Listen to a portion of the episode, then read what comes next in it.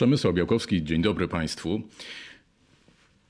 Choć trudno w to uwierzyć, plastikowa torba została wynaleziona jako ekologiczny zamiennik tej papierowej. Ekologiczny, no dlatego, że miała być wykorzystywana wielokrotnie. Historia pokazała, że trochę inaczej to wszystko się potoczyło. No i właściwie możemy powiedzieć, że taka plastikowa torba jest obecnie synonimem czegoś, co nie jest ekologiczne, co zanieczyszcza naszą planetę. I o plastiku właśnie. Już teraz więcej z Marią Andrzejewską, dyrektorką UNEP Grid Warszawa. Dzień dobry, Maria, witaj. Dzień dobry, witaj. Bardzo dziękuję za przyjęcie zaproszenia. No i Pierwsze pytanie brzmi: co poszło nie tak? Wspomniałem o tej plastikowej torbie. Czy to z tym plastikiem coś jest nie tak, a może z nami, użytkownikami tego plastiku, e, coś poszło nie tak? No właśnie, to jest pytanie, które, które sobie e, szczęśliwie coraz częściej zadajemy, bo jeżeli sobie zadajemy takie pytanie, to jest to oczywiście przyczynkiem do poszukiwania rozwiązań, poszukiwania odpowiedzi, e, poszukiwania możliwości zmiany, bo zadajemy sobie dlatego, że zauważamy określony problem. Oczywiście plastik jest cudownym wynalazkiem. Tego absolutnie nikt nie neguje. Myślę, że można by nawet bez specjalnego zastanowienia powiedzieć, że nie wyobrażamy sobie życia na Ziemi bez plastiku, przyszłego życia na Ziemi bez plastiku. Nie jest to raczej wykonalne, żebyśmy totalnie odeszli od plastiku. Jest to niezwykle ważny, e, ważne tworzywo, które pomaga nam w tej chwili rozwijać tą cywilizację. E, I, e, i, I ten rozwój, czy nie wiem, e, zastosowanie w przeróżnych branżach, począwszy od chociażby no właśnie ta opakowaniówka, która chyba jest tutaj przyczyną całego zła i od tego się zaczyna, że zaczynamy bardzo krytycznie patrzeć na tworzywa sztuczne, właśnie poprzez ten pryzmat materiału, który zanieczyszcza, wpływa negatywnie na jakość naszego życia. No ale są branże, w których w tej chwili chyba nie wyobrażamy sobie funkcjonowania bez tworzyw sztucznych, jak chociażby medycyna. E, węflony, strzykawki, e, cała masa różnych innych elementów, które chociażby czy też związanych z samymi wykonywaniem przeróżnych zabiegów medycznych, opiera się na wysokiej jakości tworzywach sztucznych i to jest coś, co jest nam niezbędne. Czyli ten plastik, te tworzywa sztuczne są dobre, ale ten problem, który został wygenerowany, bardziej wziął się z tego, że my w niewłaściwy sposób go użytkujemy, tak? Myślę, że tutaj jest jeszcze mm, tak, można, tak, właściwie no, prost, patrząc na to w taki dosyć prosty sposób, to tak, oczywiście niewłaściwie w to użytkujemy, ale to też wynika z tego, że e, zaczynając taką masową już produkcję w latach 50., kiedy no właściwie tak, tak się mówi, że od, e, co prawda polimery zostały e, odkryte zdecydowanie wcześniej, ale taka masowa produkcja tworzyw sztucznych wystartowała w latach 50. W ciągu tych 70 lat, 70 paru lat, E, wyprodukowaliśmy prawie 9 miliardów ton tworzyw sztucznych.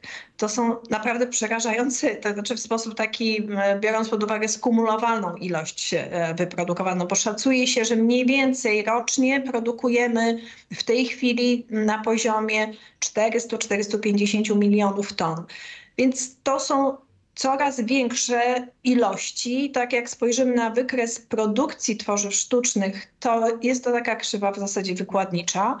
Więc e, jakby z jednej strony udoskonalanie e, samego procesu produkcji doprowadziło do tego, że został, został on wykorzystywany w przeróżnych zastosowaniach. Stał się materiałem też coraz tańszym, więc można było go łatwiej wykorzystywać również do takich rzeczy, które no nie mają specjalnej wartości, a jakby podstawowym chyba mm, źródłem tego całego problemu jest to, że w momencie, kiedy mm, tworzywa sztuczne są wprowadzane na rynek pod postacią przeróżnych produktów i to nie tylko całkowicie plastikowych, ale właśnie produktów, które w ogóle wykorzystują w jakikolwiek sposób tworzywa sztuczne, albo też usług, czyli nie wiem, pakujemy, e, wykorzystujemy to jako wypełnienia, to nie było E, tego, co w tej chwili wydaje się nam czymś naturalnym, czyli tej odpowiedzialności producentów. Kiedyś produkowano, wprowadzano na rynek i to ginęło z przestrzeni, już y, producent inkasował pieniądze i dalej go nic nie interesowało. Jak gdyby problem pozostawał zawsze właśnie na tej następnej części łańcucha wartości, jak teraz to nazywamy, czyli no, tak naprawdę to konsument powinien coś z tym zrobić, powinien wiedzieć, co ma z tym zrobić. E, mogło się stworzyć różne inne branże, które mogłyby wspierać przetwarzanie, odzyskiwanie, przetwarzanie, ale nie zawsze to zadziałało, a przede wszystkim nie zadziałały te systemy odpadowe, które powinny powstać w poszczególnych krajach. Czyli e, tutaj na tym etapie e, kolejnym, e, teraz porozmawiajmy trochę o konsumencie i może o tych naszych przyzwyczajeniach, bo wspomniałeś o tym, że, że ten plastik, że te tworzywa sztuczne w pewnym momencie stały się bardzo tanie, no, czyli e, coś, co jest tanie, nam się tak chyba kojarzy, że to jest jednorazowe. E, a zamysł był inny, że skoro to jest trwałe, że to jest na wiele lat, no to powinno być wielorazowe. Ja może e, będę się trzymał jeszcze przez chwilę tego przykładu tych toreb plastikowych, bo oczywiście plastik to, to jest mnóstwo innych zastosowań, ale pewnie to byłoby takie pierwsze skojarzenie. I coś, co my mamy, nie wiem, idąc na zakupy, idąc do, do piekarni, jeszcze chwilę, niedawno, parę lat temu, e, mieliśmy to dostępne bardzo szeroko, za darmo w sklepach, ale teraz choćby w piekarniach. No mamy do wyboru. Są, ja bym podzielił nawet piekarnie na, na takie, które e, dają torebki papierowe, na takie, które dają plastikowe, albo takie, które e, dają jedne i drugie. Ale to jest, tak patrząc zupełnie po ludzku na to, no często to jest, wynika z tego, że pani, która pakuje tę bułkę, ma bliżej do torebki plastikowej i robi to niejako z automatu. I pewnie tak samo jest z nami. No, skoro mamy ten plastik pod ręką, to go po prostu używamy i nie myśląc e, wyrzucamy. Więc trochę właśnie chciałbym, żebyśmy porozmawiali o tych, o, o tych przyzwyczajeniach konsumenckich. Z czego to wynika? Czy, czy to, że to było tanie, łatwo dostępne, no, to tak zadomowiło się w naszym życiu, że, że po prostu no, używamy tego tak bardzo powszechnie? No jest dużo racji w tym, co mówisz. No tak jest. Jesteśmy, stajemy się coraz bardziej wygodni. Mamy jakby świat, który y, funkcjonuje wokół nas, buduje całą masę usług, które mają nam ułatwić życie. Y, my też, y, no tak jak kiedyś, prawda, niewyobrażalne było, żeby przez cały tydzień nie ugotować obiadu w domu, tylko bazować tylko i wyłącznie na tym, co kupimy, nie wiem, w jakimś barze, w, na, w jakimś innym serwisie internetowym i, i to tak funkcjonuje po prostu. Być może mamy więcej spraw na głowie, ale być może też właśnie stajemy się bardziej wygodni i taki plastik nam bardzo ułatwia życie.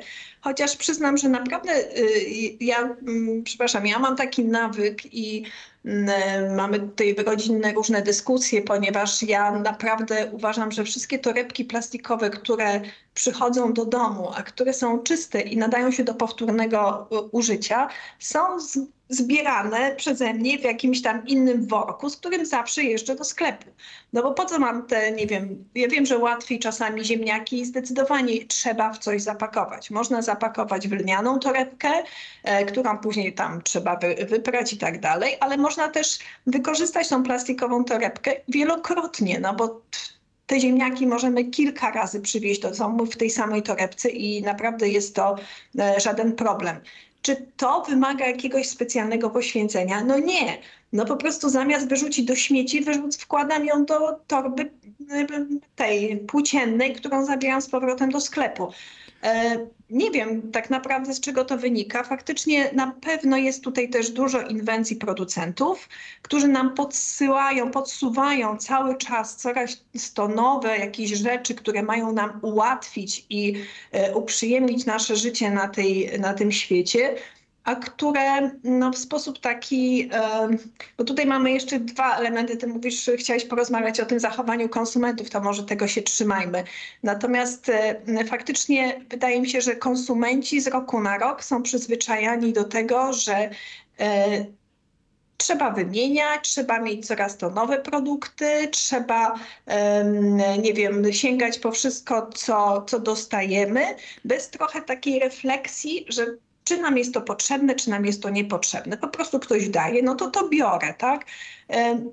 Nie wiem, jak to skomentować. No to, mm, to może teraz naturalną drogą przejdźmy do biznesu, no bo e, na tym chyba trochę polega konsumpcjonizm, że, że no jesteśmy coraz bardziej bombardowani kolejnymi ofertami, kolejnymi promocjami. Zawsze lepiej kupić e, trzy w cenie dwóch. E, no, jest, jest tego dużo właściwie na każdym, na każdym kroku. E, no i przez to my mamy coraz więcej i więcej, więc to jest może też taka, taka kwestia, idzie, trochę idziemy już oczywiście szerzej, ale ten, ten plastik gdzieś tam w tym wszystkim będzie wybrzmiewał. No i teraz pytanie, jak zamykać ten obieg, no bo chyba do tego wszystkiego zmierzamy i, i zastanawiamy się, jak to jest z plastikiem, jak to działa, jak to miałoby być w idealnej sytuacji, jakie są plany, no bo są właściwie trzy możliwości, mm, wracając do plastiku, że albo ten plastik trafia do recyklingu, albo ten plastik jest e, spalany, albo ten e, plastik trafia gdzieś do środowiska, w najlepszym przypadku na, na jakieś składowisko, ale bardzo często zdarza się tak, że w, no, w miejsca zupełnie nie do tego stworzone. No tak, ten finalny moment to faktycznie są te trzy drogi. E, ta, to spalanie coraz chętniej jest podchwytywane przez różne, e, nie wiem, chociażby nawet czasami patrzę na władze samorządowe, które uważają, że spalanie śmieci to będzie rozwiązaniem wszystkich problemów jakoś chyba nie biorąc pod uwagę tego, że nie osiągną poziomów recyklingu, które są wymagane na poziomie Unii Europejskiej, a jednocześnie y, tutaj y, bardzo się cieszę z tego, że Plastics Europe opublikowało kilka dni temu taką swoją drogę y, do osiągnięcia, no może nie neutralności klimatycznej, ale też jak gdyby pochylającą się nad tym problemem. I jednym z punktów, który jest zapisany w tej roadmapie jest to, że właśnie plastik, tworzywa sztuczne nie, są, nie powinny być spalane. Tworzywa sztuczne powinny być, czy produkty, które zawierają tworzywa sztuczne, sztuczne powinny być tak projektowane, żeby nadawały się do recyklingu i to jest podstawą, bo czyli mamy oprócz tych rzeczy, o których, znaczy to co wymieniłaś, to jest ten ostatni, finalny etap, kiedy już faktycznie e, ten produkt się nam do niczego nie przyda, jest e, popsuty, musimy go po prostu e, wyrzucić, oddać do, e, do jakiegoś miejsca, w którym się to przetwarza. Czyli mamy do wyboru recykling, bądź też no powiedzmy składowisko śmieci, które teraz może być też spalarnią, bądź też wyrzucamy. No my nie wyrzucamy, ale zdarza się, że ludzie wyrzucają gdzieś tam do środowiska. Czyli musimy tak projektować produkty, powinny być tak przygotowywane. Właśnie tu jest rola biznesu i tutaj jest rola mm, całej też e, infra, e, całej jakby ekosystemu, który współpracuje z biznesem, bo tutaj mówimy o naukowcach. Przecież to naukowcy przynoszą i pokazują nowe rozwiązania, jak można, e, nie wiem, jakie, jak można zmienić budowę danego urządzenia, jakiego rodzaju, nie wiem, e, inny, inny rodzaju tworzyw polimerów wykorzystywać, żeby to bardziej nadawało się do recyklingu. Recyklerzy mówią o tym, żeby na przykład, no nie wiem, nie barwić tych tacek nieszczęsnych, że czarne tacki bardzo dużo gorzej się przetwarza niż e, przezroczyste tacki. E, proszą o sortowanie też butelek, czasami jest na kolory, kiedyś takie było i to faktycznie w jakiś sposób to się wiąże. Chociaż oczywiście sposoby przetwarzania i recyklerzy mają coraz lepsze technologie łatwiej sobie dają e, radę z, nie wiem, z sortowaniem takim już wewnętrznym i dalszym przetwarzaniem, ale na pewno to jest podstawowy kierunek, czyli recykling i mechaniczny i recykling chemiczny, który teraz się pojawia i wydaje się w pewnym sensie być lekiem na całe zło, bo bo trafiamy dzięki recyklingowi chemicznemu, e, uzyskujemy monomery, czyli, traf, czyli w zasadzie zaczynamy od zera i możemy od zera budować. Tam są różnie, również e, różnego rodzaju problemy, bo z kolei recykling chemiczny jest mocno energochłonny, więc jak gdyby wchodzimy tutaj w kwestię też emisyjności.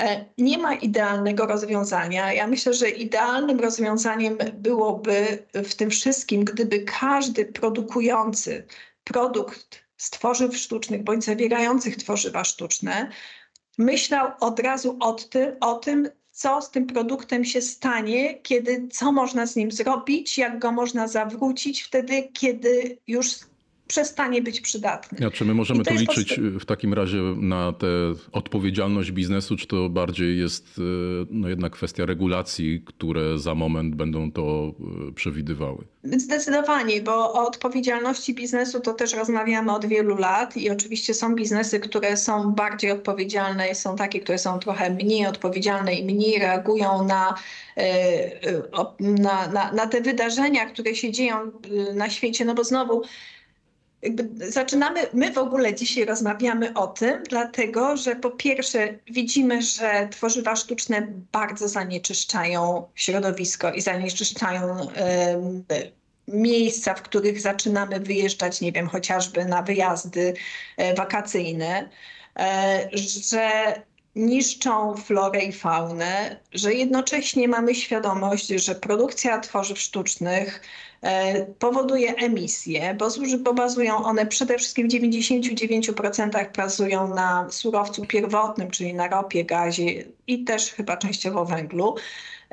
Więc jak gdyby musimy zmierzać chcąc osiągnąć te wszystkie e, poziomy neutralności klimatycznej, mając świadomość tego, że zmiany klimatyczne postępują w sposób e, zdecydowanie szybszy niż nam się wydawało, że będą postępowały.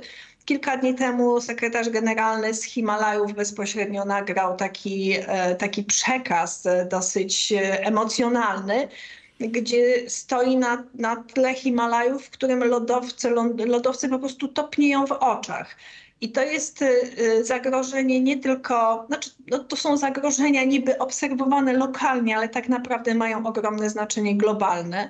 Ten klimat się nam zmienia i myślę, że to już wszyscy chyba mm, sobie do uświadomili, już y, nie mówimy, że Ziemia jest płaska, tylko mamy świadomość naszego wpływu na klimat i to, co się dzieje, że, że jest to zatrważające, w związku z czym zaczynamy się pochylać nad, rozwiąza- nad poszczególnymi problemami. E, największym oczywiście e, obszarem to są emisje, które wynikają z produkcji energii i to jest ten taki najszerzej dyskutowany, ale tworzywa sztuczne, które z jednej strony, mimo że w, niewiel, w, nie, w małym procencie wpływają na e, emisje światowe, to jednak chociażby ich obecność w środowisku jest tutaj ogromnym zagrożeniem, bo no, to wpływa na cały ekosystem przyrodniczy też. To jeszcze o tych skutkach środowiskowych za moment porozmawiamy, ale kończąc ten wątek e, prawny, czy ma być globalne prawo plastikowe? Co, jak teraz modne słowo, czy to będzie game changer w, w kwestiach, o których rozmawiamy? Tak, właśnie dokładnie tak będzie. Od wielu lat mówimy o tym zagrożeniu i od, pamiętam jeszcze w 2016 czy 2017 roku rozmawiając na temat e, zanieczyszczenia środowiska, rozmawialiśmy, mówiliśmy o tym, że jak nic nie zrobimy, to w 2050 roku w oceanach będzie więcej plastiku niż ryb. E, oczywiście nie chodzi tu o ilość, tylko o tonaż, e, ale bo z drugiej strony ryb nam ubywa, bo mamy przełowienia i różne inne, e, innego rodzaju działania.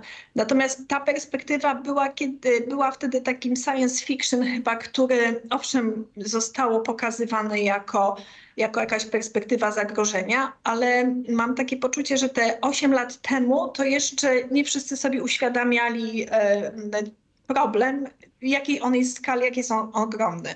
E, okazuje się, że przez te kilka lat e, problem oczywiście narastał i szczęśliwie w zeszłym roku, w ubiegłym roku, w marcu 2022 roku, w trakcie zgromadzenia e, środowiskowego ONZ, to, to jest co dwa lata, tak, tak jak jest zgromadzenie ogólne w Nowym Jorku, co dwa, dwa lata odbywa się zgromadzenie środowiskowe w Nairobi. Tam przyjęto rezolucję, która ma doprowadzić do Nazwa rezolucji jest e, zakończenie zanieczyszczenia plastikiem, ale chodzi oczywiście o to, żeby zminimalizować to zanieczyszczenie plastikiem w sposób taki, abyśmy w 2040 roku nie mieli już tego wyzwania na takim poziomie, jaki mamy w tej chwili. Jest to rezolucja, która nawołuje do stworzenia prawa międzynarodowego, takiego traktatu globalnego. Potocznie nazywamy to e, plastikowym traktatem globalnym, który ma mobilizować wszystkie kraje w zasadzie do przyjęcia podobnych regulacji, jakie my mamy w Europie. Bo to, co my prezentujemy w Europie na tych spotkaniach, to są w pewnym sensie wzorce dla innych krajów, czyli nasze różne dyrektywy odpadowe, dyrektywa single, single plastic, dyrektywy, które dotyczą też mikroplastiku, które, czy, czy, a już najlepiej te, które są na poziomie rozporządzeń, czyli te, które dotykają właśnie nadmiernej ilości obecności w środowisku, wpływu na zdrowie yy, i tego, w jaki sposób tymi produktami należy gospodarować. No, czyli jednak dzieje się dużo w tej kwestii i to, to, to, to będzie istotna y, zmiana. To teraz już do tych kwestii y, środowiskowych przejdźmy. Co właściwie oznacza mm, ten plastik dla y, środowiska? No to myślę, że akurat wiedza o tym, jak długo się rozkłada, jest bardzo powszechna, no ale tak Pewnie na, na, na przykładzie użyłaś bardzo ciekawego przykładu tego, ile plastiku znajdzie się, jeśli oczywiście nic się nie zmieni w takim tempie, jeśli on będzie E, produkowane, ile znajdzie się w, w morzach i w, w oceanach, ale, myślę, że to właśnie takie porównania robią naj, największe wrażenie. Co to właściwie dla samego środowiska oznacza ta nadmierna ilość plastiku w miejscach, w których go nie powinno być? Znaczy tutaj są e, dwie rzeczy, bo po pierwsze to mm, jakby my nie wiemy, ile ten plastik się będzie rozkładał w środowisku. To są pewnego rodzaju przypuszczenia. Czasami pisze się, że ten produkt to 400 lat, tamten 1000 lat. No, to są jakieś, y, y, no pewnie bazujące na jakichś e, przetworzeniach i jakichś informacjach naukowych, ale to są tak czy inaczej domniemania. To wszystko zależy też w jakim środowisku. Czy jeżeli ten plastik spadnie na dno oceanu, gdzie nie ma światła, nie ma ruchu wody, nie ma, e, nie ma po prostu żadnych innych czynników, które będą wpływały na Y, na y, niszczenie tych elementów plastikowych, może się okazać, że one po prostu tam będą trwały. I to jest, y, niedawno czytałam taki artykuł, który został opracowany przez naukowców. Wydaje mi się, że to był, byli Hiszpanie, którzy robili badania osadów na dnie Morza Śródziemnego. I właśnie w tych osadach dennych Morzu Śródziemnym znaleziono już drobiny plastiku, co oznacza, że tak naprawdę plastik staje się materiałem, który będzie później gdzieś tam w przyszłości odkrywany jako po prostu w tych pokładach geologicznych, które, które tworzą się, które powstają w wyniku różnego rodzaju procesów i które są pewnego rodzaju historią Ziemi. E, więc to, ile takie poszczególne materiały plastikowe, jak one się rozkładają, ile lat to zajmie, tego tak naprawdę do końca nie wiemy, bo wiadomo, że jeżeli wrzucimy butelkę do oceanu, to w zależności od tego, czy będzie to spokojny akwen, czy będzie tam dużo oświetlenia, czy będzie to, nie wiem, jakiś szalejący huragan i inne takie rzeczy, to to zupełnie inaczej będzie funkcjonowało. E, wpływ na środowisko jest dosyć E, dosyć chyba często możemy oglądać, e, w jaki sposób e, no, niewłaściwie użytkowane tworzywa sztuczne, czy te tworzywa sztuczne, które trafiają do, do, do, do mórz i oceanów, w jaki sposób one wpływają na faunę przede wszystkim, no bo tutaj mówimy o wpływie na, na faunę i florę, ale to jest przede wszystkim, to są przede wszystkim zwierzęta, to są przede wszystkim ptaki, które wydziobują, e, wydziobują różnego rodzaju mm, rzeczy, które wydają im się podobne do ich naturalnego pożywienia, a to są jednak plastikowe, e, plastikowe jakieś elementy. Mm, bardzo e, był dla mnie poruszający film Davida Attenborough z wysp Galapagos, który pokazywał, no wyspy Galapagos wszyscy wiemy, rezerwat żółwie i unikalne miejsce, gdzie mm, w zasadzie całe wybrzeże zaczyna być zasypane drobinami plastiku. I to są drobiny plastiku, które są przynoszone wraz z prądami morskimi i to są rzeczy, których się nie da wysprzątać bo musiałby być, nie wiem, no specjalny odkurzacz, który by te drobiny wyciągał. Tego się nie da wyzbierać po prostu w trakcie normalnego działania. Także wpływ jest ogromny. Jest jeszcze tutaj mamy o dodatkowo wpływ związany z mikroplastikiem, który się przedostaje do akwenów wodnych. E, wiadomo, e, wiemy też, że opony samochodowe są źródłem w trakcie użytkowania samochodów, kiedy mm, e, poruszamy się nimi po drogach, to w wyniku tarcia opony o asfalt, no ten mikroplastik też jest uwalniany. Prowadzone są badania, dopiero teraz są prowadzone badania, jak bardzo duże jest to zanieczyszczenie, bo najczęściej on spływa wraz z wodami opadowymi, spływa do tych jakichś tam y, kanalizacji przy drogach i jest odprowadzone do e, cieków wodnych i trafia dalej do całego ekosystemu, wpływając znowu na no, nie wiem, no, wszystkich, którzy taki ekosystem użytkują.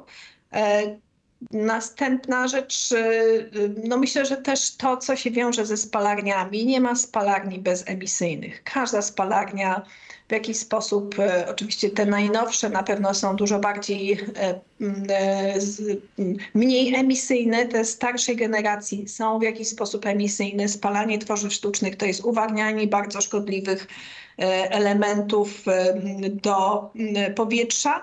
A już wracając, jeszcze bym powiedziała, na chwilę bym się chciała zatrzymać nad tym obszarem, który jest najbardziej skażony, czy najbardziej jak gdyby najwięcej problemów ma związanych z zanieczyszczeniem tworzywami sztucznymi, to jest globalne południe, gdzie nie dość tego, że jest ono zasypywane nikomu niepotrzebnym plastikiem, to ten plastik jest wykorzystywany przez lokalną, e, lokalnych mieszkańców do e, ogrzewania, do gotowania, do po prostu jest spalany w przydomowych ogniskach, a to się wiąże z ogromną ilością zanieczyszczeń wszelkiego rodzaju, w którym oni i całe rodziny funkcjonują. Mówiliśmy o globalnych rozwiązaniach, e, mówiliśmy o odpowiedzialności biznesu, mówiliśmy o konsumentach. To jeszcze wróćmy do tych konsumentów e, na chwilę i o takich akcjach, e, nazwijmy to wizerunkowych czy medialnych. To, jest, to takie całe zainteresowanie, czy ekologią, czy w ogóle plastikiem, to nie są, to, to powiedziałbym tak, no to, to są wciąż świeże sprawy i my dobrze pamiętamy, jak, jak to wszystko się rodziło. Kilka lat temu była taka akcja związana ze słomkami i to się stało takim symbolem chyba, który wielu osobom E, pokazał, no, że te słomki, czy ten plastik, czy ta jednorazowość, no to coś z nią jest e, nie tak. E, czy Twoim zdaniem takie, takie akcje jeszcze mają szansę powodzenia? Czy one są skuteczne? Czy one jednak giną w tym wszystkim, w tej ogromnej skali czegoś, czego my jako zwykli konsumenci no jednak nie zauważamy? Mają, mają oczywiście duże znaczenie. Niestety z tymi słomkami to trochę to poszło też nie tak, bo to, co wprowadziliśmy jak gdyby jako produkt zastępczy, to okazało się nie do końca trafionym rozwiązaniem, no bo te słomki papierowe również nie spełniają, po pierwsze nie spełniają niejednokrotnie swojej funkcji, po drugie okazuje się raptem, e, że, że może być przy ich produkcji używany jakiś e, środek, czyli klej, który już nie powinien być w ogóle używany w kontakcie z produktami żywnościowymi. E, I, e, I to jest trochę taki, powiedziała, przykład tych słomek z jednej strony mm, jest czymś, co, co poruszył nas, uświadomił to zagrożenie, ale z drugiej strony jak gdyby właśnie chyba to takie jeszcze nie do końca dobre znalezienie rozwiązania. Czyli sprawia, miało być dobrze, też... ale jest jakiś haczyk. No ale jest właśnie i, i, coś nam tutaj brakuje, no bo te metalowe słomki później się okazuje, że dzieci e, prawda, mają problem z użytkowaniem metalowych słomek, bo sobie mogą zrobić krzywdę. Ja e, jakby też mówię, no w sumie owszem słomki są potrzebne, prawda, w niektórych określonych sytuacjach, kiedy ktoś nie może w ogóle przyjmować pokarmów normalnie i wtedy jest mu ta słomka potrzebna ale uważam, że, że dzieci sobie świetnie dają radę bez słomek i mogą pić bez słomek. I naprawdę te kartoniki z przeróżnymi napojami, do których są dołączane słomki, e, to jest pytanie, co zrobić z tym kartonikiem, bo kartoniki też się słabo przetwarza, to znaczy są miejsca, gdzie możemy je przetwarzać, ale nie mamy takich instalacji na świecie, żeby przetworzyć wszystkie kartoniki, które zostały wyprodukowane, w których dostajemy te e, napoje ze słomkami, których też już w zasadzie się nie da przetworzyć, bo jak nawet wrzucimy taką plastikową słomkę, to ona gdzieś tam w tym recyklingu przelatuje przez sita, tak czy inaczej pójdzie pewnie do spalania albo na, na wysypisko, więc mm, jakby wydaje mi się, że na pewno najbardziej poruszające to by było znalezienie pewnych rozwiązań, które by były wygodne dla konsumentów, a jednocześnie wprowadzały zmiany. Mm, bardzo się cieszę z tego, że są e, różnego rodzaju rozwiązania przynoszone i przez startupy, te jak chociażby te służące do napełniania własnych pojemników różnymi produktami, czyli możemy pójść do sklepu i po prostu napełnić. Zawsze się co prawda pojawia problem, ojej, zapomniałem mojego pojemnika z domu, no bo jesteśmy zabiegani, zalatani, nie mamy głowy do tego, żeby myśleć o pojemniku na mąkę, o pojemniku na, nie wiem, ryż, na makaron i tak dalej, żeby to wszystko ze sobą wozić. Więc, ale do tego też jakby jesteśmy na tyle inteligentnym e, tworem, że moglibyśmy znaleźć różnego rozwiązania, e, różnego rodzaju rozwiązania, które by sprawiły, że to mogłoby zaskoczyć.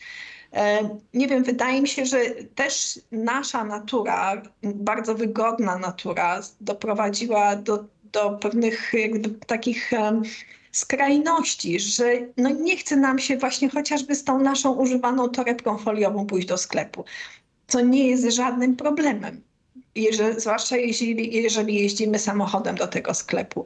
Tylko no nie wiem, z czego to wynika. To, Tutaj to ja psychologa podzielę, musi zaprosić. Ja podzielę się przykładem z życia wziętym, jak już rozmawiamy o tych e, sklepach. Ja e, z kolei e, bardzo często korzystam z kartonów, które są w dużych sklepach, w dyskontach i które bez problemu można sobie wziąć. Powiedziałbym, że jest to nawet mhm. wygodniejsze niż noszenie, noszenie takiej siatki torby plastikowej. Jest to łatwiej wrzucić, to oczywiście jeśli jedzie się samochodem. No i nie trzeba po prostu o tym pamiętać, więc to, to, to też taka drobna drobnostka. To jeszcze na koniec zastanawiam się, bo tak rozmawialiśmy, wyszliśmy od tego, że ten e, plastik nie jest wcale taki zły, ale po drodze pojawiło się całe mnóstwo e, problemów z nim e, związanych i, i leżących nie tylko po stronie producentów, ale też regulatorów, nas, konsumentów. No i zastanawiam się, teraz, na ile to będzie zależało od tego prawa, o którym też e, mówiliśmy, a e, no, na ile jednak od takiej świadomości. No i pytanie, czy to będzie powinno być bardziej straszenie konsekwencjami, jak mówiąc w ogóle szeroko o ochronie środowiska czy zmianach klimatu, czy może pokazywanie jakichś konkretnych przykładów zamienników. Tak już zastanawiam się czysto może marketingowo, jak, jak ty oceniasz, jakbyś do tego podeszła? Znaczy ja może tu mam mamy trochę y, dwie grupy. Biznes y, jako producenci wprowadzający i ci, którzy funkcjonują w całym y, tym ekosystemie biznesowym, czyli nie wiem, no, pośredniczący w docieraniu produktów, dostarczający surowiec i tak dalej. I druga grupa to są konsumenci, którzy faktycznie funkcjonują tak, jak funkcjonują, jak jest im wygodnie, bądź jak prawo nakazuje. Jeżeli chodzi o tą pierwszą grupę biznesową, to, to ja bardzo się cieszę, że, że pojawiła się dyrektywa CSRD, która będzie obowiązała, e, która nakazuje raportowanie zrównoważonego rozwoju, która będzie obowiązywała coraz większą grupę mm, podmiotów biznesowych i co więcej, te podmioty będą musiały się zastanowić, jak to funkcjonuje w ich łańcuchu wartości. Czyli będą, jeżeli nawet to dotknie tego największego, to on będzie musiał pomyśleć o tych, którzy dostarczają mu towar, jaka jest ich emisyjność, jaki jest, jakiego rodzaju ten towar, yy, znaczy jak jest obciążony powiedzmy tym yy, śladem środowiskowym, towar, który do nich dostarcza, z którego oni produkują swoje produkty i dalej w jaki sposób ten yy, towar jest dostarczany do sklepu, w jaki sposób sklepy to sprzedają, czy stosują wszystkie najbardziej takie prośrodowiskowe działania. E, wiadomo, że, że nigdy nie będzie tak, że wszyscy będą stosowali jak najbardziej prośrodowiskowe działania, ale jak gdyby zaczął się proces myślenia. Zaczął się proces myślenia nie tylko o tym, ile ja wypuszczam ścieków ze swojego zakładu przemysłowego, ale jak funkcjonują też ci, z którymi ja współpracuję po obu stronach i dostawców, i tych, którzy moim towarem się zajmują. Oczywiście to wszystko, no właśnie, tutaj odnosimy się do dyrektywy europejskiej, która będzie dotykała ten cały nasz region ta idea dyrektywy, mam nadzieję, że między innymi znajdzie swoje odzwierciedlenie w globalnym traktacie plastikowym. Bo o to chodzi. Chodzi o to, że jak gdyby mamy określony cel, mamy powstrzymać zmiany klimatu i mamy powstrzymać degradację środowiska. I to musimy robić na wszystkie możliwe sposoby. E, odwoływanie się do dobrej woli i dobrego serca i poczucia odpowiedzialności nie przyniosło skutków, bo robili, robiliśmy to przez wiele, wiele lat. Niestety stan e, środowiska się nie poprawiał, czyli okazuje się, że właśnie legislacja jest e, tym narzędziem, które pomoże tym, którzy mieli y, świadomość i dobrą wolę, a tym, którzy takowej nie mieli, po prostu będą musieli to robić. I być może dzięki temu bardzo na to liczę. Ja jestem optymistką w tym zakresie. Liczę na to, że naprawdę świat wróci do jakiejś równowagi, chociaż e, z, z drugiej strony, będąc geografem, mam świadomość, że naruszony system ziemski nie tak łatwo wraca z powrotem do równowagi. Już trochę żeśmy go tam przekręcili podkręcili zanadto, więc dużo musimy włożyć wysiłków. Wkładamy go za mało, i no po prostu musimy zrobić wszystko. A konsumenci to są ci, do których oczywiście Mam nadzieję, że producenci, którzy będą myśląc o całym łańcuchu wartości, gdzie konsument jest tym może nie ostatnim elementem, ale jednym z ważniejszych i końcowych elementów, e, będzie też e, w pewnym sensie podkręcany przez producentów, bo to im powinno zależeć na tym, żeby konsument jak najlepiej się produktem, który, ich produktem, który się dostaje, jak najlepiej się posługiwał. Czyli jednak e, optymistyczne umiarkowanie, optymistyczne, ale zawsze optymistyczne podsumowanie. Pięknie dziękuję. Maria Andrzejewska, dyrektorka UNEP Grid Warszawa. Dziękuję raz jeszcze. Wszystkiego dobrego. Dziękuję. Państwu też dziękuję. Zapraszam, zachęcam do oglądania kolejnych odcinków wideokastów Zielonej Interii. Nazywam się Przemek Białkowski. Kłaniam się. Do widzenia i do zobaczenia.